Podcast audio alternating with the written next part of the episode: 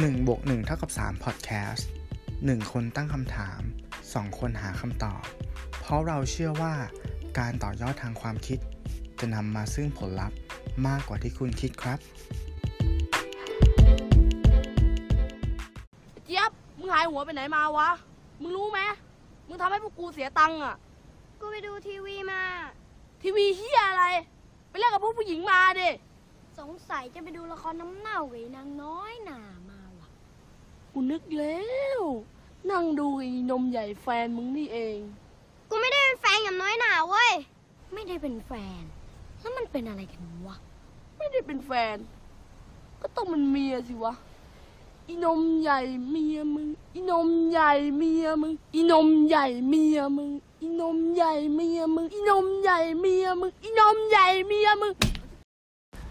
1บวก1เท่ากับ3 Podcast EP ที่38 b u l l y คนพาน 2020 วันนี้คุณอยู่กับผม ตู้สิวัตรผมหนึ่งพิชาติครับ ครับผมจากอ่าคลิปสั้นๆเนาะตอนเปิดตัวไปคก็รับ หลายๆ คนคุณผู้ฟังแล้วก็ทั้งเราเนี่ยก็คงจะคุ้นชินกันดีนะครับว่าเป็นบทสนทนาบทหนึ่งที่มาจากหนังเรื่องแฟนฉันบ่งบอกอายุกันได้ทีเดียวนะฮะบ่งบอกอายุกันได้เลยทีเดียวใช่ใช่ใช่ ซึ่งเรามองว่ามันเป็น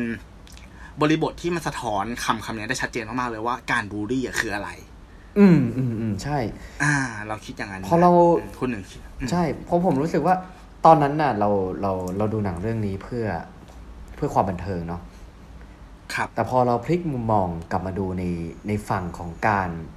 บูลลี่ เนี่ยเฮ้ยมันสะท้อนสังคมได้จริงเออใช่ใช่พอเราโตขึ้นเรากลับไปดูเนาะใช่เรากลับเห็นในมุมอีกมุมหนึ่งใช่ๆใช่ฮะใช่ แล้วมันเป็นจริงๆมันมันสำหรับเด็กเนี่ย เรื่องการโดนล้ออะไรอย่างเงี้ย จริงๆ มันเป็นอะไรที่แบบค่อนข้างแบบเหมือนเป็น topic หนักในชีวิตเหมือนกันนะ การโดนเพื่อนล้อ การที่เอ่อไม่ได้อยู่ในกลุ่มในก้อนของเพื่อนอะไรอย่างเงี้ย ดูแปลกแยกอะไรเงี้ย มันเป็นเรื่องที่ที่หนักที่เครียดสำหรับวัยนั้นในระดับหนึ่งเหมือนกันฮะ โดนกีดกันออกจากกลุ่มเพื่อใช่นใช่แล้วกลับกันคือผู้ใหญ่กับมองว่าเป็นเรื่องเล็กไงใช่นั่นแหละใช่คือปัญหา ใช่ฮะใช่เออโอเคครับ มาถึงนิยามก่อนแล้วกันอ่านนะครับ อ่า นายแพทย์โกวิทนะแพทย์ชำนาญการด้านจิตวิทยาโรงพยาบาลสมิติเวชสุขุมวิทเนี่ย บอกว่าการบูลลี่เนี่ยคือพฤติกรรมรุนแรงอืมกลั่นแกล้งอืมรังแกผู้อื่น ทั้งทางวาจาและร่างกายอ่าหากเกิดในชีวิตจริงเนี่ย มักเป็นการล้อเลียนรูปร่าง หน้าตา สถานะทางสังคม รวมถึงการทำร้ายร่างกายนะครับอืมอันนั้นคือการแปลแบบนายแพทย์แต่ถ้าแปลแบบชาวบ้านชาวบ้านอะ ก็อาจจะเป็นเรื่องของ คำว่าเหยียดแล้วกันอืมการเหยียดกันอะไรเงี้ยเอ่อการอืมดูถูกกันนะถือเป็นการบูลลี่ ประเภทของการบูลลี่มีอะไรบ้างครับนะครับหนึ่งบูลลี่ทางร่างกายอ่าก็เป็นการทำร้ายร่างกายอีกฝ่ายให้เกิดการบาดเจ็บมีครับบาดแผล สามารถมองเห็นได้จากภายนอกอืมและในบางกรณีก็อาจจะส่งผลต่อข้างในหรือจิตใจของเราด้วย ครับผม อันที่สองบูลลี่ทางวาจาอืมแม้ไม่มีบาดแผลทางกายให้เห็นนะแต่การพูดส่อเสียด ล้อเลียนใส่ร้ายประจานด้วยคำพูดเนี่ย ให้ผู้อื่นได้ยินเนี่ย นอกจากจะสร้างความอับอายอืมวิตกกังวลแล้ว ก็อาจจะสร้างความเครียดใช่ไหมครับครับเก็บกดอืมแล้วก็ส่งผลให้เป็นโรคสเตอริโอไทป์ของปัจจุบันคือโรคซึมเศร้าครับก็เป็นได้อะอันนี้อันนี้ขอเสริมได้ไหมผมว่าข้อเนี้ยได้เลย สุดท้ายก็อืมเห็นหลาย ๆ เคสในข่าวเนี่ย สุดท้ายก็คือการบูลลี่ทางวาจา มันก็ เป็นภาพสะท้อนกลับไปสู่ข้อหนึ่งก็คือกลายเป็นการทำร้ายร่างกายเกิดขึ้น อ่าใช่อ่าใช่ใช่แต่อาจจะเปลี่ยนจากอืมคนที่ถูกกระทำกลายเป็นคนกระทำแทน อืมนะฮะ ถูกอืมใช่โอจุดเคจบแบบมันต่อไปมักจะไม่ค่อยสวยนะ ไม่อ่าไม่โอไม่เคสวยไม่สวย ไม่สวย อันสุดท้ายอันที่สามครับก็คือการบูลลี่ทางสังคมอ่า เป็นการสร้างกระแสสังคมรอบข้าง ให้โหมกระหน่ำมายังลีมายังเหยื่ออ่ามันก็คือมันเสมือนกับการยืมมือคนรอบข้างอะเนาะครับมาทำร้ายคนเพียงคนเดียวใช่ปะครับอืมอืมอืมแล้วทุกวันเนี้ยด้วยเทคโนโลยีมันอืมพัฒนาครับมันก็ up level ตัวเองอืมกลายมาเป็น cyberbully ใช่ปะซึ่งผลกระทบของมันอะมหาศาลมากเมื่อก่อน สมมติในห้องเรียน 30คนอ่าก็คือคนสัก20คนครับนะลุมเด็กคนเดียวอืมแต่เดี๋ยวนี้มันคือคนเป็นหมื่นเป็นแสนเป็นล้านอะอืมเข้ามาลุมด่าลุมประชาทัณฑ์ใช่ปะใช่การปล่อยข่าวมันก็เร็วมาก ฉะนั้นผลกระทบของไอการบูลลี่ทางสังคมที่มีเทคโนโลยีเข้ามาเกี่ยวข้องเนี่ยอืมมันทวีขึ้นเป็นแบบ exponential มันมันคำนวณไม่ได้เลยอะมันรุนแรงมากใช่ๆนะครับ อันนี้ก็คือประเภทของการบูลลี่อืมยิ่งเรื่องของเฟกนิวด้วยนะฮะโอ้โห เราไม่รู้ว่าครับข่าวใช่จริงข่าวปลอม และอันหนึงที่ผมอยากจะเสริมหน่อยเนี่ยก็คือว่าด้วยความที่ว่าทุกวันนี้เนี่ยบางทีผมว่ามันน่าจะเป็นอีกเหตุผลหนึ่งที่ทำไมตอนนั้น Facebook ถึงให้มีการยืนยันตัวตน ใช่ไหมเออ ใช่ใช่ใช่ใช่อ่าขออ้างชื่อหน่อยกันอย่างตอนนี้ที่เราแบบเราเล่นทวิตเตอร์อย่างเงี้ย มันยังมีการที่ไม่ได้ใช้ชื่อจริงนะฮะหรือว่าชื่อ Account ที่เราแบบเราแต่งขึ้นมา โดยที่เราไม่รู้ว่าตัวตนจริง ๆ เราคือใครใช่ไหมฮะ อันนี้เนี่ยมันอาจจะทำให้การที่เราพลาพลาดไปบูลลี่คนอื่น โดยที่แบบเราไม่ได้ตั้งใจเนี่ย มันมันง่ายกว่าเดิมอีกนะเออเพราะเราบางทีเราไม่ต้องกลัวว่า เอ้ย ผลเสียมนจะกลับมาหาเราอะไรเงี้ยมันไม่เหมือนแต่ก่อนที่ว่าเด็กโดนเด็กที่เขาโดนบูลลี่ก็คือ อ่า ตอนที่อยู่ที่โรงเรียนใช่ไหมแต่คือทุกวันนี้คือมันได้ยี่บสี่ชั่วโมงเลย ว่างั้นก็ได้นะฮะ ใช่ เออนะขอเสริมนิดครับนึง อ่า เคยฟังสัมภาษณ์รายการปาเต้าที่เขาคุยกับโอ๊ตปราโมดอะครับ อ่า เขาบอกว่าไอการบูลลี่ในในสังคมออนไลน์เนี่ย มันครับ เหมือนสภาวะที่เราอยู่บนรถอะอืม เวลาเราขับรถอะใช่ป่ะ แล้วบางทีเราโดนปาดหน้าอะไรเงี้ย อืม เรารู้สึกว่าเราก็จะด่าออกไปเลย อืม เพราะ เพราะว่าเวลาอยู่บนรถมันเหมือนมีอะไรบางอย่างมากั้นเราอยู่ไง อ่า อ่า เป็นพื้นที่ส่วนตัวของเรา คนข้างนอกไม่ได้ยินอืมอันนี้ก็เหมือนกันเวลาเราเล่นออนไลน์อะอืมมันเหมือนมีอะไรบางอย่างมากั้นเราอยู่อืมอืมอืมเออเขาอาจจะไม่รู้จักเราด้วยซ้ำโดยการที่เราสร้าง account ปลอมขึ้นมา หรือศัพท์ที่รู้โดยทั่วกันก็คือคำว่าอวตารเนาะ account อวตารอะไรเงี้ยเขาอืมตามสืบนะฉะนั้นเราพิมพ์อะไรก็ได้อะใช่ไหมครับใช่ก็เลยทำไม่คิดเนาะใช่ใช่โอเคใช่อ่ายอมรับว่า topic นี้เนี่ย ตอนที่ตู้แจ้งมาตู้เสนอมาผมว่าโอ้ยมันเป็น topic ที่คือ คือเราไม่ค่อยได้คุย topic ที่ค่อนข้างหนักอย่างนี้ดีกว่าอืม เออใช่ไหมตอนนั้นใช่ตอนนั้นที่หนักก็คือจะเป็นเรื่องของแบบอ่าภาวะอากาศเนี่ยโลกร้อน อ่าอ่าเอใช่อใช่นั่นแหละฮะอันเนี้ยมันเรื่องของภาวะจิตใจเนาะก็ต้องระวังคำพูดกันนิดนึงใช่ใช่ค่อนใช่ข้างเหมือนกันนะใช่ฮะใช่พอทีนี้เนี่ยก็เลยอ่าก็เลยลองไปลองไปศึกษาข้อมูลเพิ่มเติมดูนะฮะอืมใครจะไปคิดว่าประเทศเรานะฮะ การกลมเหงและแกกันหรือที่เรียกว่าการบูลลี่เนี่ย ติดอันดับสองของโลก อันนี้ผมเพิ่งรู้ทำเล่นนะยอมรับเลยฮะผมด้วยใช่ใช่ อันดับหนึ่งนะฮะ คือประเทศญี่ปุ่นนะฮะ อันดับสองคือประเทศไทย ถ้าเกิดว่าปัญหานี้ในประเทศเราเนี่ย มันไม่ใช่เรื่องเล็กๆแล้ว ข้อมูลนี้ถูกต้องขออนุญาตอ้างอิงมาจากอ่าเว็บไซต์ของกรุงเทพธุรกิจนะฮะ ซึ่งเป็นข้อมูลที่ค่อนข้างใหม่ โพสต์วันที่ 9 เดือนมกราคมนะฮะ ปี 2020 หรือปีนี้นี่เองนะฮะ อ่าองค์กรด้านเด็กนะฮะเปิดผลสำรวจ และพบว่าเด็กกว่าร้อยละ 90นะฮะหรือ 91%นั่นเอง เคยถูกบูลลี่ ตบหัว ล้อบุพการี พูดจาเหยียดหยามนะฮะ และน่าห่วงคือร้อยละ 43 นะฮะ คือเท่ากับว่าเกือบครึ่งของคนที่โดนบูลลี่เนี่ยเอ่ออคิดจะตอบโต้คืน พยายามอืมอ่าระดมคือตอนนี้เนี่ยถ้า ทางผู้ใหญ่เนี่ยก็คือพยายามหาบทเรียน ถอดบทเรียนเพื่อหาทางออกนะฮะ เพราะว่าเราก็อยากจะลดความรุนแรงในเด็กและเยาวชนนะฮะ จริงๆอ่านข่าวเพิ่งจะมีข่าวมาเหมือนกันที่ว่าเด็กเด็กเด็กทิ้งจดหมายไว้ อันนี้เป็นข่าวที่ค่อนข้างเศร้านะฮะ แล้วก็ไม่แบบไม่ไปโรงเรียน คือมารู้อีกทีคือญาติก็มาพบแล้วแบบว่าไปแล้ว นะฮะซึ่งมันเป็นเรื่องที่ค่อนข้างใหญ่เลยนะฮะนะใช่ใช่เอออ่าเดี๋ยวผมขอเอาเสริม stat นึงอ่าจากว่ามา อ่าครับ จาก stat เมื่อกี้เห็นมันจะมีอ่าที่คุณหนึ่งแชร์ให้ตู้ครับฟังครับมันจะมี stat ที่บอกว่าเด็กหนึ่งในสามปะที่อืมออกมาบอกว่าโดนบูลลี่อย่างน้อยเทอมมาสองครั้ง อืมใช่ใช่ใช่ใช่แล้วเด็กหนึ่งในสี่คนน่ะหนึ่งในสี่นะคุณคุณผู้ฟัง บอกว่าโดนบูลลี่อย่างน้อย สัปดาห์ละสามถึงสี่ครั้ง มันเยอะมากนะเว้ย คือเราไปโรงเรียนห้าวันใช่ไหมเท่ากับว่าเท่ากับว่าเออใครที่โดนแกล้งเนี่ย จะโดนแกล้งทุกวัน ใช่นะฮะ เออ มันแบบมันเป็นตัวที่น่ากลัวมากเลยอะแล้วเราก็จะไม่อยากไปโรงเรียน ใช่อ่าแต่บางทีคือที่บ้านก็จะไม่ได้รู้ คุณครูก็อาจจะไม่ได้ทราบตรงนี้นะฮะอืมเดี๋ยวแจ้งมาเป็นสถิติให้ฟังแล้วกันว่า เด็กไทยโดนบูลลี่แบบไหนกันบ้าง อันดับหนึ่งมา เออ อันนี้ผมไม่แน่ใจว่าคือจากประสบการณ์ของเราแล้วก็บ้านเราก็อาจจะเรื่องของของทรงผมด้วยไหมใช่ใช่เออนะฮะอันดับหนึ่งใช่ไหมอันดับหนึ่งคือการตบหัวฮะหกสิบสองจุดศูนย์เจ็ดเปอร์เซ็นต์เยอะมากถืคืออว่ามันทำให้เรานึกนึกย้อนกลับไปตอนนั้นเลยอะใช่มันจะเป็นคำว่าอะไรวะเช็คเกียร์ปะอ่า ที่เช็แบคบเปลี่ยนเพื่อนชอบมาตอนเราเตะตัดผมตรงนี้มาแล้วมันครับผมมันจะเหม่งมากเนาะอ่าแล้วตบแล้วมันจะเสียงดังอะอ่าใช่แล้วเราก็จะใช่โดนเพื่อนตบเว้ยเออ ซึ่งจริง ๆ แล้วจริง ๆ ผมว่ามันอะถ้าตบแรงๆมันมีผลกับสมองด้วยนะถูกเออเราไม่ได้มองในแง่ของบูลลี่อย่างเดียวนะฮะแต่ว่าในเรื่องของสุขภาพสมองเนี่ยก็มีผลนะฮะอืมข้อที่สองคือล้อบุพการีสี่สิบสามจุดห้าเจ็ดนะฮะเอออมข้อที่สามคือเราโตมาเราอาจจะรู้สึกว่าเวลาเรามองย้อนกลับไปมันอาจจะไม่ใช่เรื่องใหญ่ แต่พอเราเราเอาตัวเองไปอยู่ตรงนั้นจริงๆอะมันคือเรื่องใหญ่นะฮะมอันดับที่ 3 คือพูดจาเหยียดหยามนะฮะ41.78%และอื่นๆเนี่ยอื่นๆนี่ก็จะมีการดินทาด่าทอล้อปมด้อยนะฮะรวมไปถึงการชกต่อยอันนี้มาทางร่างกายแล้วและการกลั่นแกล้งทางออนไลน์อ่านะฮะต่อไป เนี่ยที่บอกโดนกลันแกล้งบ่อยแค่ไหนก็อย่างที่ตู้บอกนะฮะว่า 35.33%เนี่ยเทอมละสองครั้ง 24.86%สัปดาห์ละ3-4 ครั้งเรียกได้ว่าเกือบทุกวันนะฮะ แล้วเด็กที่ไหนจะอยากไปโรงเรียน เกือบทุกวัน ถูกต้องไหมใช่ เออ เออเลขอัน อ่าสถิติหลังสุดก็คือหลังจากถูกกระทำนะฮะ มีคิดตอบโต้เอาคืนเนี่ยถึง 42.86%นะฮะ ถัดจากนั้นคือความเครียด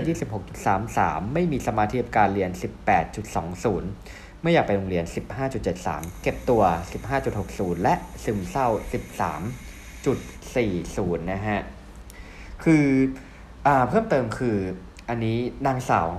ทานิชชาลิมพานิชนะฮะ ซึ่งเป็นผู้จัดการมูลนิธิเครือข่ายครอบครัวเนี่ยกล่าวว่า ด้วยเทคโนโลยีที่เปลี่ยนไปและพัฒนามากขึ้นเนี่ยทำให้รูปแบบของการบูลลี่เนี่ยเกิดความรุนแรงเพิ่มขึ้นไปอีกนะฮะจะเกิดการแชร์กันล้อเลียนอย่างรวดเร็ว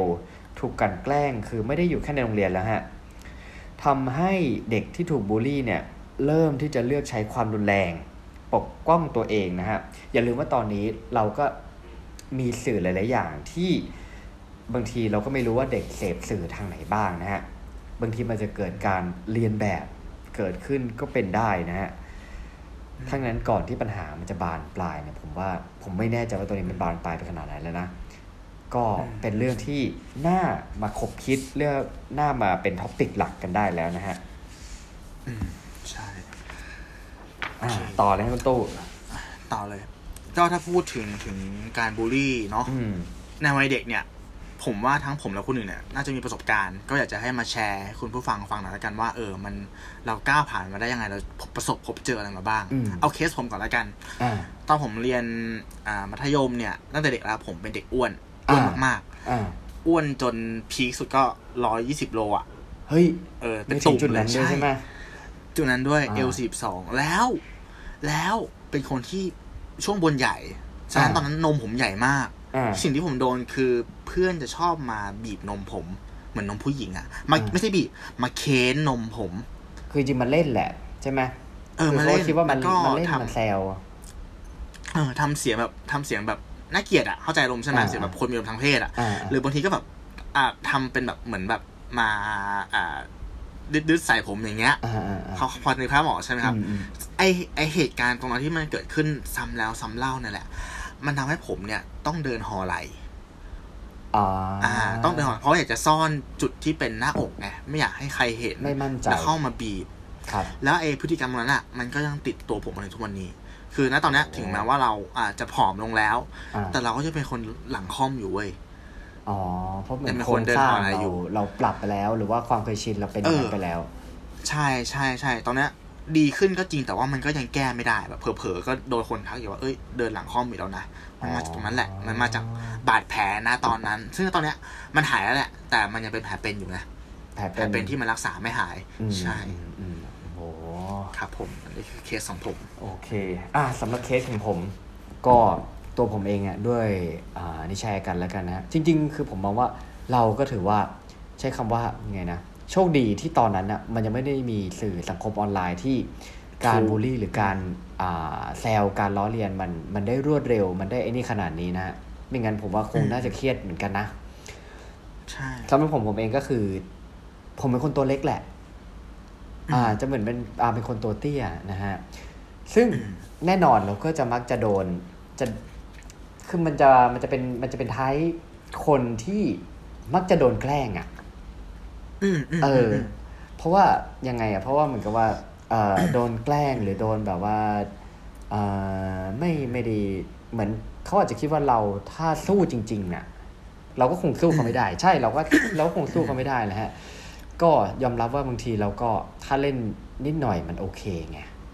เออ คือเราจะเราจะไม่คือถ้าไม่สุดจริง ๆ เราจะไม่เราจะไม่ประทะหรือเราจะไม่นี่อะอืมอืมอย่างเงี้ยก็ เราก็จะแต่มันมีครั้งหนึ่งที่เหมือนเพื่อนแกล้งเพื่อนในนี่จนเราแบบ คือเราเราลุกขึ้นเลยนะคือตอนนั้นเล่นกันอยู่นั่งเล่นกันอยู่แล้วแบบ เราก็ลุกขึ้นแล้วแบบเฮ้ยอืมมาแบบขอโทษนะมาต่อยกันเลยไหมอะไรคือแบบคือกูไม่ไหวแล้วอะอืมเออเออคือเล่นนิดหน่อยมันโอเคไงแต่ถ้าเกิดว่าเล่นเยอะไปมันก็มันก็นะ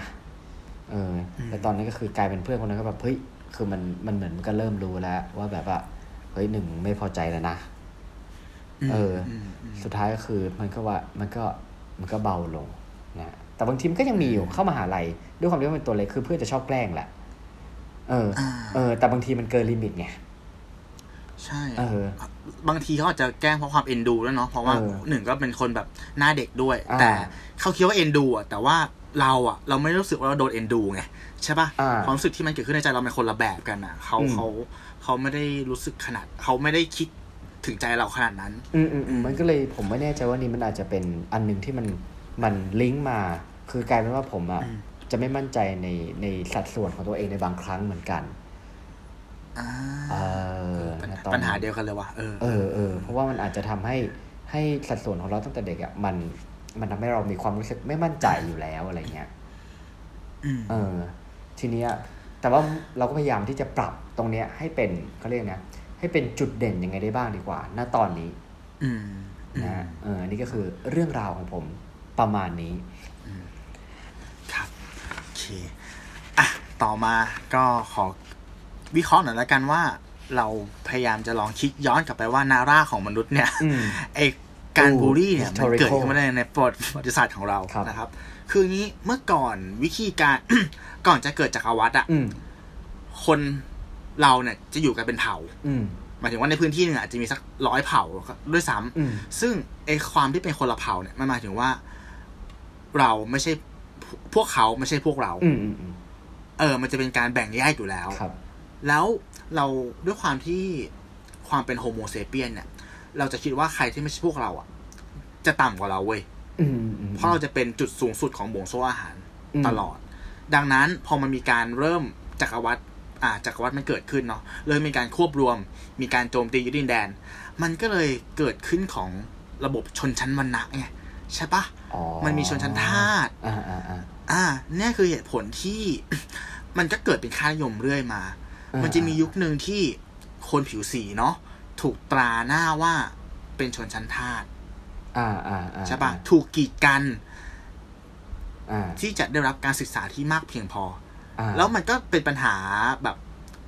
รากยาวมาพอคนผิวสีอ่าไม่ได้รับการศึกษา นอกจากโดนเหยียดเรื่องภายนอกแล้วครัอะบยังโดนเหยียดเรื่องความรู้อีก อ่า มันก็เลยกลายเป็นว่าเออเขามันก็ก็เป็นเขาก็โดนเฟรมไปอีกนะฮะอ่าโดนเฟรมไปอีกมันอืมแล้วมันก็มีเรื่อยมาครับอะคนผิวสีโดนไปครับทุกวันนี้มันเริ่มดีขึ้นแล้วแหละใช่ปะครับ อืมแต่มันก็ยังมีเรื่องของความไม่เท่าเทียมความเหลื่อมล้ำของเพศอีกอ่าทำไมหญิงไม่เท่าชายวะอ่าา เออทำไมหญิงต้องแบบจริงๆจริงๆโดน harassment นู่นนี่นั่นวะครับถึงปัจจุบันก็มีปัญหาเรื่องของเพศที่สามอีกอ่าเออทำไมคุณเกิดมาคุณแบบบกพร่องแบบนี้วะทำไมคุณเป็นผู้ชายทำไมคุณถึงแบบไปแซงเอาทางหญิงวะเนี่ยมันมีการเหยียดเกิดขึ้นมาตลอดตั้งแต่อดีตถึงปัจจุบันเราครับว่า เออ คนที่ไม่เหมือนเราไม่ใช่อ่าพวกเรา คือเราคิดว่า อืม จริง ๆ แล้วมันอันนี้เสริมแล้วกัน คือผมว่ามันมีทุกทุกทุกช่วง ทุกช่วงเวลาอาจจะด้วยความที่ว่าคนเราเนี่ยถ้าไม่ใช่กลุ่มก้อนเดียวกับเราอะ ก็อย่างที่ตู้บอกเนี่ยว่าอืมบางทีเราจะยกยกตนข่มท่านอะใช่อ่าใช่และถ้าอย่างใช่เอาแบบอัปเดตอย่างที่เราเห็นเนี่ยอ่าอย่างสถานการณ์นะฮะโควิด -19 ครับอ่าเราจะเห็นว่าจุดเริ่มต้นน่ะก็คือโอเคมาจากประเทศจีนนะฮะแล้วจะมีช่วงหนึ่งที่อืมคนที่อ่าอาจจะเป็นลูกครึ่งจีน หรือเป็นคนจีนที่ไปต่างประเทศเนี่ย กลายเป็นว่าโดนทำร้าย อืมอืมอืมอ่า เหมือนไปกรุ๊ปปิ้งเขาไปแล้วว่าเขาเป็นคนนำโลกนี้เข้ามาประเทศฉันอืมซึ่งจริงๆมันก็อาจจะไม่ใช่ทุกคนไงนะอืมเออสำหรับผมว่าเรื่องของการบูลลี่อะมันอยู่สอดแทรกในแทบจะทุกเหตุการณ์เลยนะ ถ้าเรามองย้อนกลับไปจริง ๆ แล้ว ใช่ นะฮะอืมอืมจริง สรุปได้ง่ายๆนะว่า ไม่ใช่เธอไม่ใช่พวกฉันอะก็ถือว่าโดนฉันลุกดาวใช่ปะอ่าอ่าแล้วก็จะเริ่ม โดนโจมตีละก็หามาจะโจมตีเขา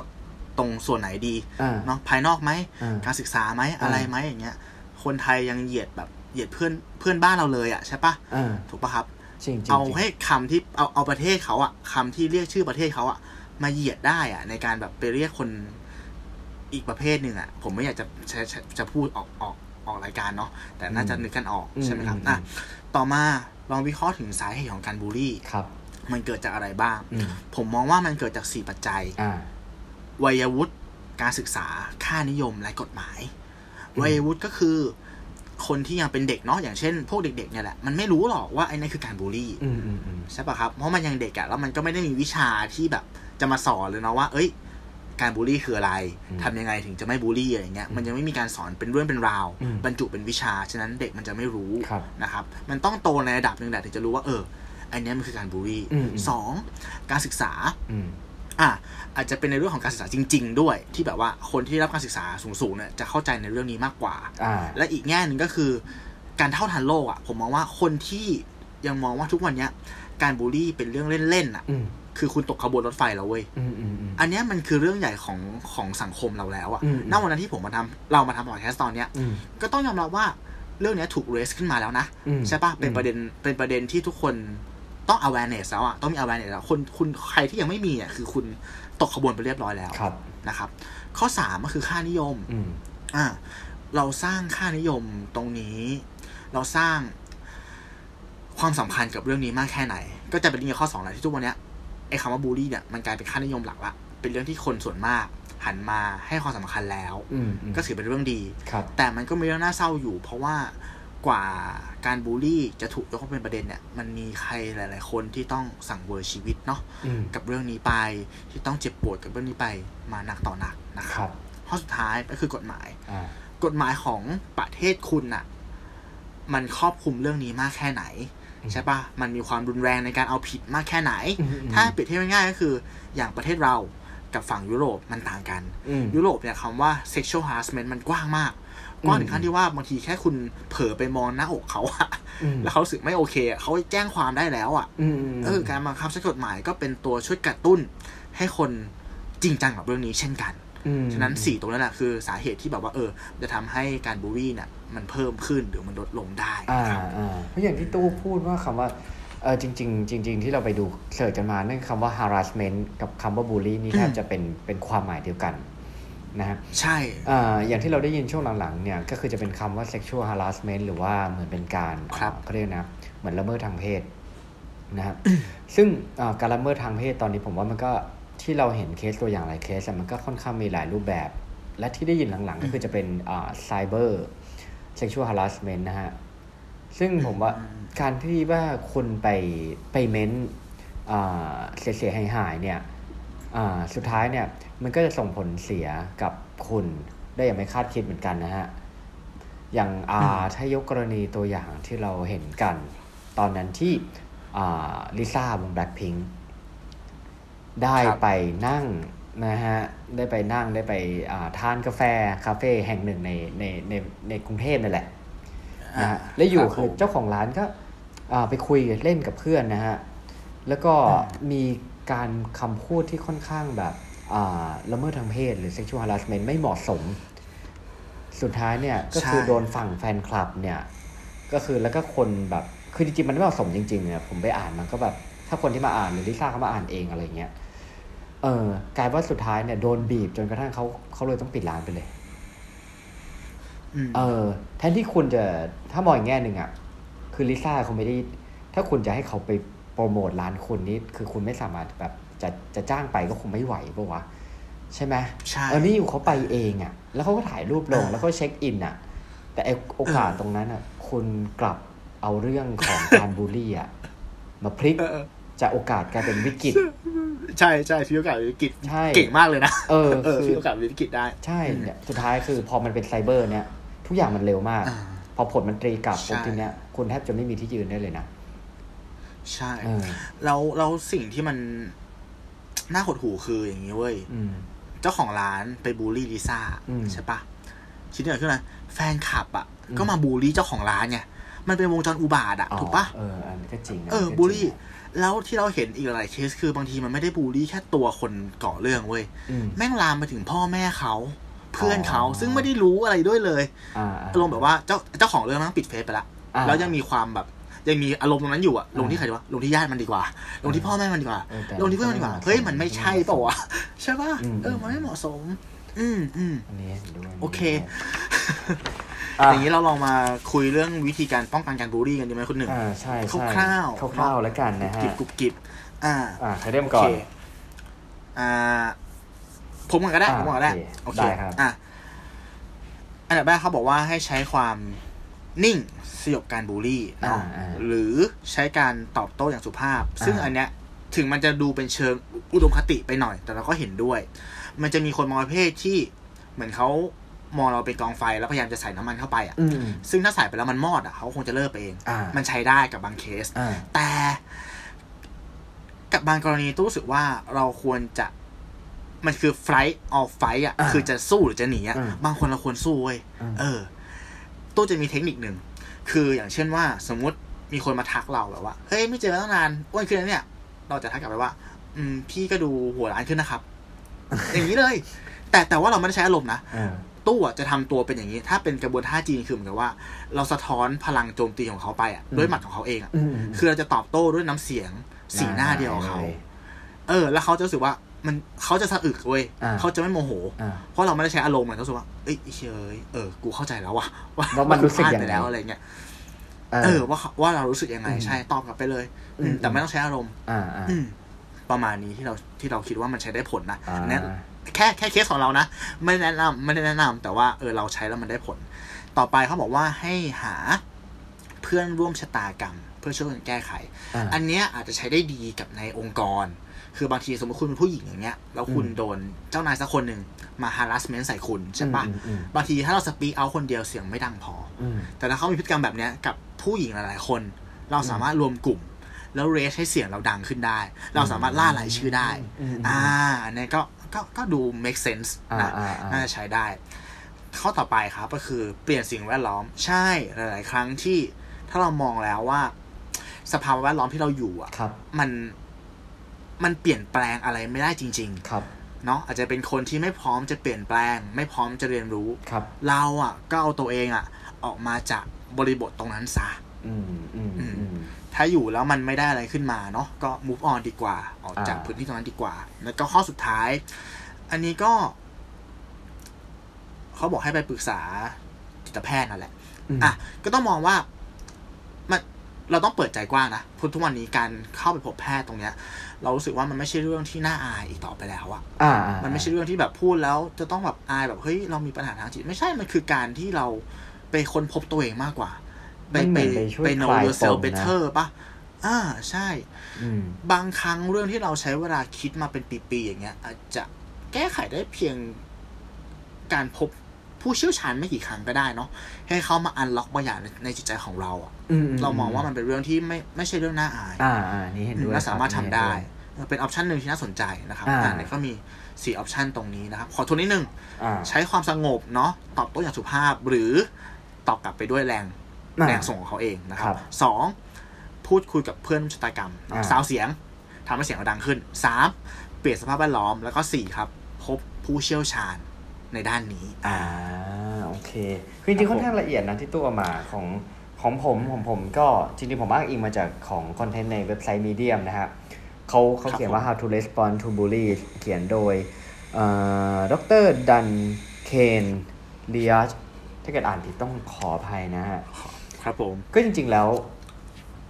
หลักๆอะก็จะจะจะคล้ายๆเหมือนเป็นสับเซตของตัวแหละก็คือ fight or flight นะฮะ ส่วนใหญ่มันหลัก ๆ คือการการจะตอบโต้เนี่ยมันก็จะเป็นสองทางแหละ อันแรกก็คือแบบ ignore อะอืมเออเหมือนที่ตู้บอกเลยก็คือ ignore ก็คือว่าแบบเขาใช้คำว่าประมาณว่าแบบ เอ่อเรียกอะไรนะ มันไม่ใช่บิสเนสของฉันอะในเรื่องที่คุณพูดพูดมาอืมหรืออะไรเงี้ยก็คือ ถ้าอืมอืมก็คืออาจจะอาจจะหนี หรือว่าอืมทำให้เขารู้สึกว่าสิ่งที่เขาทำกับเราอยู่เนี่ย มันไม่ได้มีผลอะไรกับ ชีวิตเราไม่ได้มีผลกับอารมณ์เรา แต่อย่างที่บอกแล้วฮะ บางคนก็มากเรื่อง คือไม่พบอืมไม่จบไงคือเรานิ่งแล้วอะไม่จบเออมันมีพวกที่แบบอืมว่า เหมือนแบบสายตื้อสายตื้อเออสายเหมือนขีดจำกัดมันเยอะไปอะไรเงี้ยนะฮะก็ก็อย่างที่ตู้บอกของผมก็สองข้อหลักๆ เนี่ยก็คือไฟท์กลับไปเลยนะฮะแต่ก็อาจอยากจะเสริมก็คือว่าก่อนที่คุณจะไฟท์กลับไปเนี่ย คุณต้องทบทวนตัวเองว่าว่าโอเค เราแบบแกร่งพอนะฮะคือเหมือนกับว่าเราอดทนได้ในสิ่งที่แบบว่า เพราะบางคนคือเรา fight กลับไปเนี่ยกลายเป็นการบูลลี่มันหนักขึ้นไงอ่าเออ คือบางคนมันมันบูลลี่แล้วมันแบบเขาเรียกไงอะมันมันอะเฮ้ยมันมี feedback ว่ะ มันอะไรอย่างเงี้ยแต่ว่าอืมเออไอการ fight กลับไปเราอาจจะไม่ได้ fight แบบกันตรงๆ สมมุติว่าไม่ใช่เขาต่อยมาเราต่อยกลับอะไรเงี้ย เอออมเราจะไฟท์ด้วยการหาวิธีที่มันแบบใช้อาจจะละมุนละม่อมมากขึ้น ผ่านกระบวนการครับทางความคิดมากขึ้น แล้วเราก็แบบบางคนอาจจะโดนบูลลี่มา สมมติโดนบูลลี่ทางไซเบอร์อย่างเงี้ยสุดท้ายคือไฟท์กลับไฟท์กลับด้วยทางกฎหมายอ่าอ่าเออ เราอืมอาจจะไฟท์กลับในเออแง่ของอย่างนั้นก็ได้อะไรเงี้ยอืมนะใช่ฮะอันนี้ใช่ก็เป็นการไฟท์กลับแต่ว่า อันหนึงที่อยากเสริมเนี่ย คืออ คนที่เป็นคนบูลลี่คนอื่นนะฮะ จริง ๆ แล้วครัอะบลึกๆ ข้างในเขาอาจจะกลวงก็ได้นะ หลาย ๆ ครั้งที่เรามักจะได้ยินหรือว่าได้อ่านที่ว่าแบบคนที่ไปรังแกคนอื่นเนี่ย ถ้าย้อนกลับไปปุ่มตอนที่เขาเด็กเนี่ยเขาอะเคยโดนอะไรแบบนั้นมาก็มี ใช่ครับเอใช่อใช่ใช่เอออืมอันหนึ่งถ้า in case ที่ว่าถ้าคนที่ไปบูลลี่คนอื่นแล้ว เป็นคนที่เราอาจจะ อยากจะช่วยเขาจริง ๆอะ่ะเราก็ต้องลองต้องศึกษาปมแล้วดูที่ว่าอะไรที่มันจะสามารถคือมันไปแก้ปัญหาที่ที่ต้นเหตุเนาะอืมใช่เอใช่อใช่เพื่อที่จะปรับมุมมองปรับอะไรเขาสมมติว่าคนนั้นเป็นญาติเรา คนนั้นเป็นเพื่อนสนิทเรา แล้วเขามีพฤติกรรมการบูลลี่คนอื่นเนี่ยถ้าเราจะช่วยเขาจริงๆ เราอาจจะต้องกลับไปทบทวนถึงถึงถึงชีวิตเขาตรงนั้นด้วยนะฮะใช่เอออันนี้ก็จะเป็นประมาณของผมโอ้โห top โอเค เรื่อง EP ใน topic หนักมากเลยอะหนักดูจากเสียงของเราสองคนเนาะค่อนข้างจะนิ่งมันค่อแบนข้างจะแบบโทนแบบโทนแบบว่าโอเคเออ นั่นแหละฮะ ครับอ่าต่อไปขอมาพูดในประเด็นของการใช้ empathy หน่อยละกันอ่าความเข้าใจอันนี้อันเนาะนี้จะเป็นความเข้าใจการคลายปมนะฮะ อ่าคลายอืมลายปมนิดนึงอืมคืองี้ เราขอเริ่มในแง่ของคนถูกบูลลี่ก่อนละกันครับคนถูกบูลลี่เนี่ยถ้าเราอย่างที่คุณหนึ่งพูดเมื่อกี้เลยถ้าเราเข้าใจธรรมชาติของมนุษย์เนาะอืมเขามาสะกิดปมเราอ่า เพราะเขามีปมเนี่ย อ่า บางทีเราจะเข้าใจเขามากขึ้น แล้วก็อาจจะให้อภัยเขาได้มากขึ้นครับแล้วก็อาจจะหาวิธีพูดคุยกับเขาด้วยโดยดีอะอืมปัญหาที่เห็นได้ชัดก็คือเหมือนกับคุณพ่อคุณแม่อย่างเงี้ยอืมอาจจะมองว่าการเรียกเราว่าไอ้อ้วนอ่าไอ้ดำอะไรเงี้ย ก็สมัยเขาก็เรียกกันมาอย่างนี้ก็ไม่เห็นเป็นไรนี่อืมเนี่ยก็ต้องไปไปคุยกับเขาว่าพ่อครับมันมันเปลี่ยนไปแล้วใช่ปะอ่าอ่ายกตัวอย่างง่ายๆคือ ถ้าเขาบอกว่ามันเป็นแค่การหยอกล้อกันรถเมื่อก่อนนะการขับรถเมื่อก่อนผมมองว่ารถสมัยที่มัน มันยังไม่ได้เร็ว มันยังไม่ได้เยอะอะอืมอุบัติเหตุมันก็น้อยลงครับแต่ทุกวันเนี้ยรถมันเร็วขึ้น รถมันเยอะขึ้นอุบัติเหตุมันก็แรงขึ้น เหมือนกันครับ ทุกวันเนี้ยมันมีตัวเร่งทางสังคมอืมก็คือเทคโนโลยีนั่นแหละ ที่อืมแบบว่ามันจะเร่งให้การหยอกล้อกันเนี่ย มันไม่ใช่แค่แค่การหยอกล้อเล่นๆแล้วไงอ่าอ่าถูกปะเออ มันมีการแบบเนาะบูลลี่ทางโซเชียล มันมีการเข้าถึงความรุนแรงด้วย เด็กอาจจะแบบไปดูคลิปแบบยิงกันอะไรอย่างเงี้ย แล้วก็แบบมีความก้าวร้าวมากขึ้นครับ มันเร่งทุกอย่างเลย ฉะนั้น เออ กริยาอย่างเดียวกัน ในบริบทที่แตกต่างกัน ตัวเร่งแตกต่างกัน ผลมันจะไม่เหมือนกันครับคุณพ่อเนาะอืมอืมแล้วก็ในฐานะคนโดนบูลลี่ เราก็ควรจะเป็นคนที่ใช้คำว่าไงเดียวมีความอดทนสูงด้วย อย่าไปคิดว่ากระแสบูลลี่มาว่ะ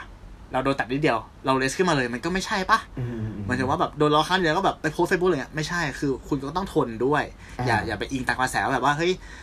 ฉันโดนบูลลี่ฉันอยากจะมีพื้นที่เพื่อจะแชร์ให้คนทั่วไปรู้ว่าฉันแบบว่าเอาจะใส่เรื่องนี้นะอะไรเนี้ยมันก็ไม่ใช่นะครับอืมอืมแล้วก็ในฐานะเราที่จะระวังตน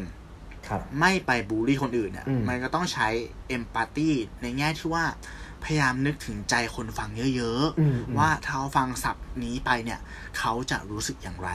คือวิเคราะห์ได้นะได้ง่าย ๆ จากสิ่งที่เราเห็นในในสังคมนั่นแหละอืมคำบางคำที่มันดูแบบ ไม่น่าจะโดนบูลลี่อะอืมแต่มันก็บูลลี่ได้เพราะเราเห็นการใช้ไงอย่างเช่น อ่า อย่างเช่นคำว่าเอางี้ก่อนนะไม่ไม่ได้จะเหยียดแต่หมายถึงว่าคำว่า ตุ๊ดหรือกระเทยหรือประเทืองเนี้ยอืมตู้ไม่รู้หรอกความหมายจริงๆอะมันแย่หรือเปล่าอืมแต่เราเห็นวิธีการใช้ผ่านสื่ออ่าผ่านการพูดอะเรารู้สึกว่ามันเป็นคำที่แย่ว่ะ อย่างเงี้ยอืมเออเนี่ยเวลาคุณจะจะเรียกใครสักคนอะคุณพยายามคราฟคำนิดนึง อย่างเช่นว่า ถ้าเป็นตัวผมเองนะ เวลาผมเจอคนที่เขาอ่า ผิวผิวสีอย่างเงี้ยอืมผมอาจจะเรียกเขาว่าอ่าเป็นคนที่อ่าเป็นคนที่หน้าคมผิวเข้มอืมอืมอืมอืมอะไรแบบเนี้ยเออเป็นคนที่แบบว่า พยายามจะคราฟคำให้มันดูน่ารักอะ่ะ มันดูให้เกียรติเขาอย่างเงี้ย อืมอืมอืมคือการสื่อสารมันอ่ามันมีหลากหลายรูปแบบไงแล้วใช่ใช่ถ้าอย่างใช่ EP ที่เราใช่เคยพูดตอน EP หนึ่งไปอะไอ้อืม non verbal อะ ครับคืออันนั้นมันก็อืมเป็นการประกอบที่ว่าก่อนที่เราจะพูดก่อนที่เราจะแสดงตัวตนอะไรออกไปเงี้ยอันนั้นน่ะคือมันก็มันก็เป็นคำพูดของเราอย่างหนึ่งสมมติว่าบางคนอาจจะสีหน้าออกมาแล้วเนี่ยอันนั้นคุณอาจจะกลายเหมือนกับว่ามันก็เป็นการบูลลี่เขาอย่างหนึ่งนะสำหรับผมอะแต่สีหน้าไม่พอใจอ่าใช่ใช่หรืออะไรเงี้ยใช่ถ้างั้น คิดก่อนพูดหรือคิดก่อนทำคือทำอะไรช้าลงนิดนึง จะพิมพ์อะไรจะโพสต์อะไรจะเม้นอะไรเนี่ย คิดถึงผลที่มันจะตามมาหน่อยนะใช่ใช่ใช่อืมพอพูดแบบนี้ขอสรุปไปแล้วกัน คุณหครันึ่บงเป็นกุญแจมากเลยอ่าหลายครั้งที่เราเผลอบูลลี่คนอื่นอะอืมเพราะเราลุกดาวเขาเว้ยอืมใช่ปะอืมเพราะความรู้สึกถ้าความรู้สึกข้างในลึกๆอะเราลุกดาวเขาไปแล้วอะต่อให้เราพูดดีแค่ไหนอะมันก็ออกมาทางอวัจนภาษาจริงถูกไหมฮะมันใช่ปะฉะนั้น เออ ในหัวอะพยายามอย่าลุกดาวคนอื่นอืมครับผม ใช่อืมอาจจะลุกดาวน์หรือว่า เราอาจจะพยายามปีนให้สูงกว่าเขาอยู่ แล้วใช้การอืมบูลลี่เนี่ยใช่เป็นบันได ก็ได้อ่านะอ่าก็ได้ก็ได้ก็ได้เนี่ยมีความมัสโลหน่อยคารมคมคายๆโอเคนะฮะครับโอเคของผมก็อ่าเรื่องสุดท้ายของผมในวันนี้นะฮะโอเคมันครับค่อผนมข้างแบบ หนักมาหนักมาไอ้นี่แหละเหมือนแบบท้ายๆ easy listening หน่อยละกันอืมอืม นะฮะพอพูดถึงเรื่องการบูลลี่เนี่ย ถ้าเราเป็นฝั่งคนที่ถูกบูลลี่หรือถูกกระทำนะฮะ อันหนึ่งที่เราต้องมีเนี่ย ตัวหนึ่งเนี่ย คืออันนี้ผมเอาที่มาฝากกัน คือว่า เราเราอย่าไปสนใจคนที่เขาจะว่าเราคนที่คิดอะไรกับเราอะไรเงี้ย สุดท้ายเนี่ยอืมให้คุณพยายามที่จะเป็น best version of yourself นะฮะนี่คือเรื่องของเดี๋ยวผมเอามาฝากกันแล้วกันว่า มันมีสักกี่ทิปมีสักกี่ทีที่มาฉุกคิดที่ว่าเราจะเป็นตัวเองในเวอร์ชั่นที่ดีที่สุดได้ยังไง โดยที่ไม่ต้องสนใจว่าใครจะพูดอะไรกับเรา ข้อมูลนี้ขออนุญาตยกมาจากเว็บไซต์ของ Time นะฮะเขียนโดยเคนมาไซกะนะเป็น CTO และ Co-founder ของ The File Host Project org นะฮะ โอเค มาเริ่มกันเลย ไม่รอช้าข้อแรก just show up นะฮะ คือจริงๆเราผมว่าทุกคนอะรู้อยู่แล้วแหละว่าตัวเองเนี่ยมีข้อดียังไง มีความสามารถอะไรที่แตกต่างกันที่คนอื่นไม่มีเนี่ยก็นั่นแหละฮะเราก็ดูที่ตรงนั้นไปนะฮะเพื่อให้มันเกิดการเริ่มต้นขึ้น ข้อที่สองนะฮะให้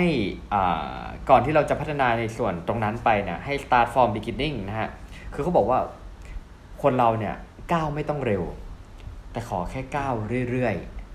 นะฮะอืมอ่าใช่ไหม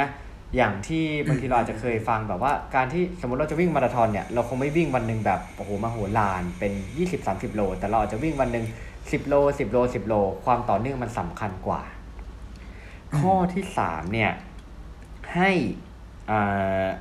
การที่จะเป็น best version ของตัวเราเนี่ย มันสมควรที่จะเป็น vision หรือเป็นวิสัยทัศน์ของเรา ไม่ใช่วิสัยทัศน์ของคนอื่น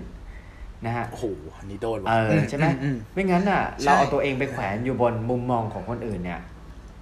แล้วมันไม่มีทางเต็มไงก็ไม่เต็ม ที่เราจะสามารถทำให้ทุกคนพอใจได้ครับ นะฮะข้อที่สี่นะฮะไม่มีทางลัดเอออืมมันไม่มี shortcut จริง ๆ นะฮะข้อที่ห้าเนี่ย เราอาจจะใช้ social network นะฮะเพื่อเป็นแรงขับเคลื่อน หรือค้นพบแรงบันดาลใจนะฮะ อ่าอืมสมมุติเราบอกว่าเราอยากจะวิ่ง เราอาจจะเอาพี่ตูนบอดี้สแลมเป็นไอดอลอะไรประมาณนี้นะฮะอืมข้อที่ 6 เนี่ย ก็คือหมั่นทบทวนตัวเองว่าเรากำลังเดินไปในทางที่ถูกต้องเพื่อพัฒนาเวอร์ชั่นของตัวเอง ให้เป็นรูปแบบที่ดี ข้อที่ 7 เนี่ย ให้หมั่นตรวจเช็คโอกาสที่เข้ามาหาตัวเองนะฮะ เพราะโอกาสเหล่านั้นเนี่ยมันอาจจะทำให้เราปลดล็อกบางทีเราอาจจะไม่รู้ว่าเราเก่งอะไรนะฮะ แต่ว่าเราอาจจะดูว่า โอกาสที่เข้ามาเราทำอะไรได้ดีเนี่ย เราอาจจะปลดล็อกตัวเองจากตรงนั้นก็ได้นะฮะ ข้อที่8เนี่ยก็คืออาให้ track ตัวเอง อันนี้อาจจะแนะนำว่าเป็นการจดไดอารี่ก็ได้ หรืออาจจะเขียนคอนเทนต์อาจจะโพสต์แบบว่าอะในเฟซก็ได้ในฟีดก็ได้นะฮะ ข้อ 9 เนี่ยอ่าเขาบอกว่า don't count the อ่า the hours they don't matter ก็คือว่าเขาบอกว่าเหมือนเวลาเราจะเดินขึ้นภูเขาเนี่ย เราคงไม่มองนาฬิกาทุก5นาทีอ่าฮะอืมเขาสื่อว่าคือคือถ้าคุณจะทำอะไรสักอย่างเนี่ย เออบางทีเนี่ยมันเทคไทม์เนี่ย คุณเอาเวลาที่แทนที่คุณจะไปดูเวลาดูนาฬิกาเนี่ย คุณเอาเวลาไปโฟกัสดีกว่า น่าจะสื่อถึงเรื่อง four state ด้วยนะฮะ ข้อที่สิบนะฮะ ก็รับความช่วยเหลือจากคนอื่นบ้างนะฮะ เออเพราะบางทีเราอะมันเราไม่ได้เก่งทุกเรื่องไงการที่เราจะเดินไปในจุดที่เราคิดไว้เนี่ย บางทีอาจจะต้องขอความช่วยเหลือของตัวเองและผมว่ามองอีกแง่หนึ่งเนี่ย คือการลดอีโก้ในตัวเราเองลงด้วยเออใช่ไหมฮะข้อต่อไป 11 นะฮะ ก็เอ่อ ignore social media บ้างนะฮะ คือข้อดีก็มีข้อทางลบก็ดี เพราะอะไร เพราะว่าผมเชื่อว่าเราเนี่ยจะ auto เปรียบเทียบตัวเองกับคนอื่นอยู่แล้ว เวลาที่เราเปิดโซ เชียลมีเดียสักครั้งหนึ่ง แล้วพอทุกครั้งที่เราเปิดตรงนั้นเนี่ย การที่เรากำลังไต่เต้าไป best version ของเราเนี่ย พอเราไปเจอคนนั้นเนี่ยอืมมันเป็นแบบการโชว์ชีวิตดีไง สุดท้ายเนี่ยกลายเป็นว่าเราจะท้อกับการที่จะเป็นตัวเองในเวอร์ชันที่ดีที่สุดไปอืมเออนะฮะ ข้อที่12เนี่ย ให้เฉลิมฉลองกับความชนะแบบเล็ก ๆ บ้างอืมอ่าอาจจะได้กินของอร่อย อาจจะซื้อของเล็กๆน้อยๆที่อยากจะได้นะฮะ ข้อที่13เนี่ย อย่าแซงรู้ในสิ่งที่เราไม่รู้นะฮะอ่าข้อที่4ก็เอ่อยอมรับความพ่ายแพ้หรือความล้มเหลวบ้าง ซึ่งแน่นอนนะฮะครับมันมีแน่นอนตลอดทาง ข้อที่สิบห้านะฮะเขาบอกว่า call your family ให้สำหรับผมผมตีความว่า ให้เรียนรู้ประสบการณ์จากคนที่อ่านมันร้อนมาก่อนบ้าง เพราะบางคนเขาพลาดมาแล้วอะ่ะ เออเราอืมเราบางทีเราไม่มีความจำเป็นที่เราจะไปก้าวพลาดเหมือนเขาถ้าเราได้รับบทเรียนหรือว่าฟังจากเขามานะฮะ ข้อที่สิบหกเนี่ย exercise in the morning ข้อดีคือผมว่ามันทำให้เราเหมือนกับว่า วันเนี้ยเราชนะอะไรไปแล้วอย่างหนึ่งตั้งแต่เช้าไงอืมอ่าลุกขึ้นออกกำลังกายนะฮะ ข้อที่ 17 นะฮะ ก็คือ create side project บางทีบางคนเนี่ยอาจจะบ่นเบื่องานยิ่งสภาพเศรษฐกิจอะไรอย่างเงี้ย แน่นอนมันเกิดขึ้นได้นะฮะ พยายามหาอะไรทำคู่ขนานไป แล้วถ้าสิ่งเหล่านั้นเนี่ยมันเป็นอะไรที่เติมเต็มจิตวิญญาณของเราด้วยแล้วนะผมว่ามันเป็นอะไรที่ดีแหละ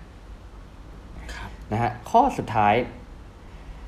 แทนที่จะเป็นตัวเองในเวอร์ชันที่ดีกว่า เราอาจจะช่วยเหลือให้คนอื่นเป็นตัวตัวเขาในเวอร์ชันที่ดีกว่าก็ได้อืมอ่าแล้วสิ่งเหล่านั้นผมว่าสุดท้ายมันก็จะเติมเต็ม เพราะว่าหลาย ๆ คนนะผมก็เชื่อมันเป็นประโยคคลาสสิกหรอกยิ่งให้ยิ่งได้รับอืมอืม นะครับผมจาก 18 ข้อนี้เนี่ย สรุปสั้นๆ อีกอันหนึ่งก็คือว่า there is no right time to get start ก็คือมันไม่มีทางที่ไฟจะเขียวทุกแยกก่อนที่เราจะออกรถอยู่แล้วฉะนั้นก็อืมถ้าจะเป็น best version ของคุณก็ทำเลย แล้วก็อย่าไปฟังเสียงของคนอื่นมากนักนะฮะ อย่าทำให้การบูลลี่ของคนอื่นเนี่ย มาบดบังสิ่งที่เราต้องการจะทำจริง ๆ นะฮะ อันนี้คือ ออะไรที่อยากมาฝากกันเบาๆ ก่อนจะปิด EP นี้สำหรับของผมนะครับ ครับผม สวยงามครับ มันเป็น best version of you จริงๆ เนาะอ่าผมเห็นคนหลายๆคนนะ อย่างเช่นขอยกตัวอย่างแล้วกัน อย่างเช่นคุณคุณโอ๊ตปราโมดนะครับอ่าที่ค่อนข้างจะมีรูปร่างที่ท้วมนิดนึงครับคุณรัศมีแขที่อ่าเขาอะเป็นคนที่อาจจะผิวเข้มนะครับอ่าคุณบู้ซาเลอร์เนาะที่เป็นคนตัวเล็กอืมคนพวกเนี้ยผมเห็นว่าเขาใช้อ่าคำพูด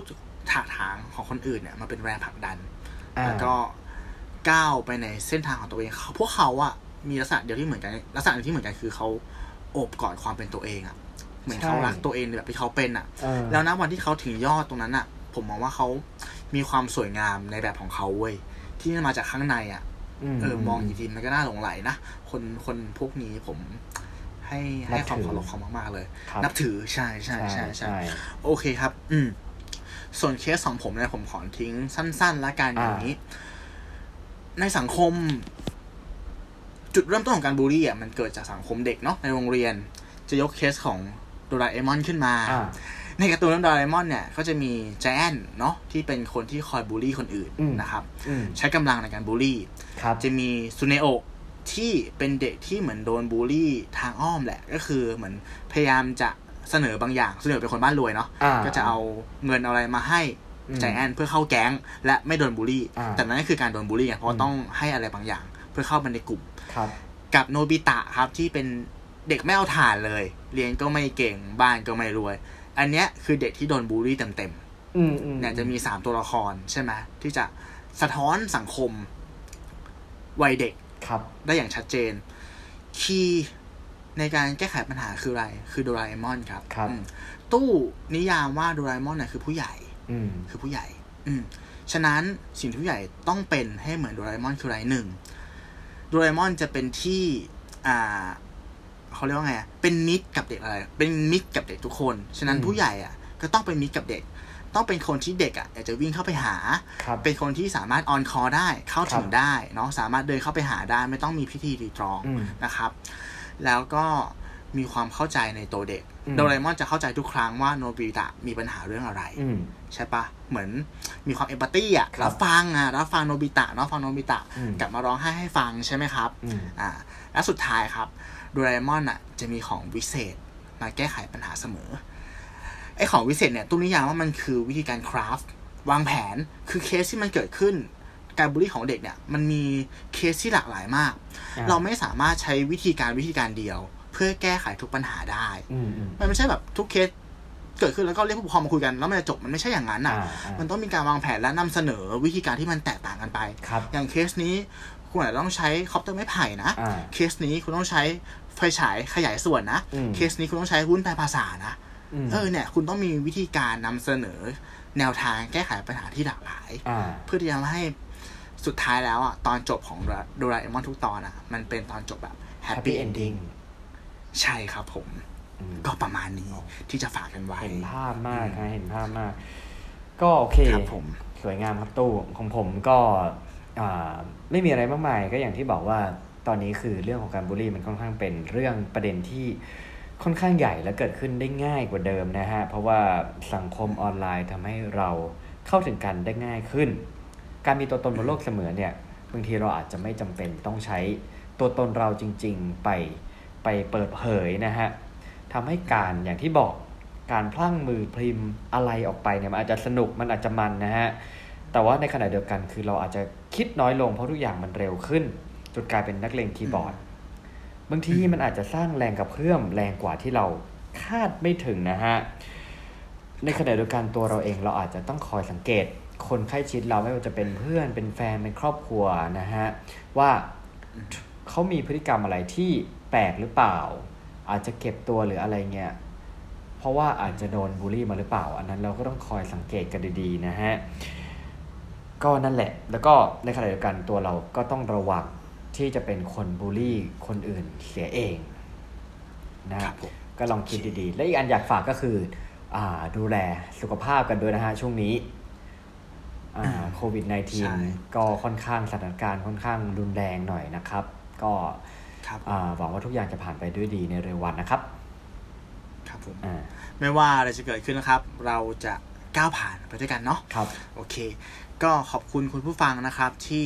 รับชมรับฟังอ่าครับกันมาจนถึงตอนนี้ หวังว่าพอดแคสต์ EP ของเราจะเป็นประโยชน์กับคุณไม่มากก็น้อยครับสามารถรับชมพอดแคสต์ของเราได้ในทุกช่องทางไม่ว่าจะเป็น YouTube Spotify อ่า Anchor Podbean Apple Podcast แล้วก็เพจของเรานะครับสองแพลตฟอร์มอืม YouTube อ่าไม่ใช่ครับ Facebook แล้วก็อ่า Blockdit อ่า search หนึ่งหมื่นเท่ากับสามครับเป็นภาษาไทยหรือว่าตัวเลขก็ได้ครับสำหรับ E ถัดไปผมหรือคุณหนึ่งจะมาพูดเรื่องอะไรครับขอให้ติดตามรอกันนะครับสำหรับวันนี้ผมตู้สิผวัตรมหนึ่งวิชาติครับ สวัสดีครับ สวัสดีครับ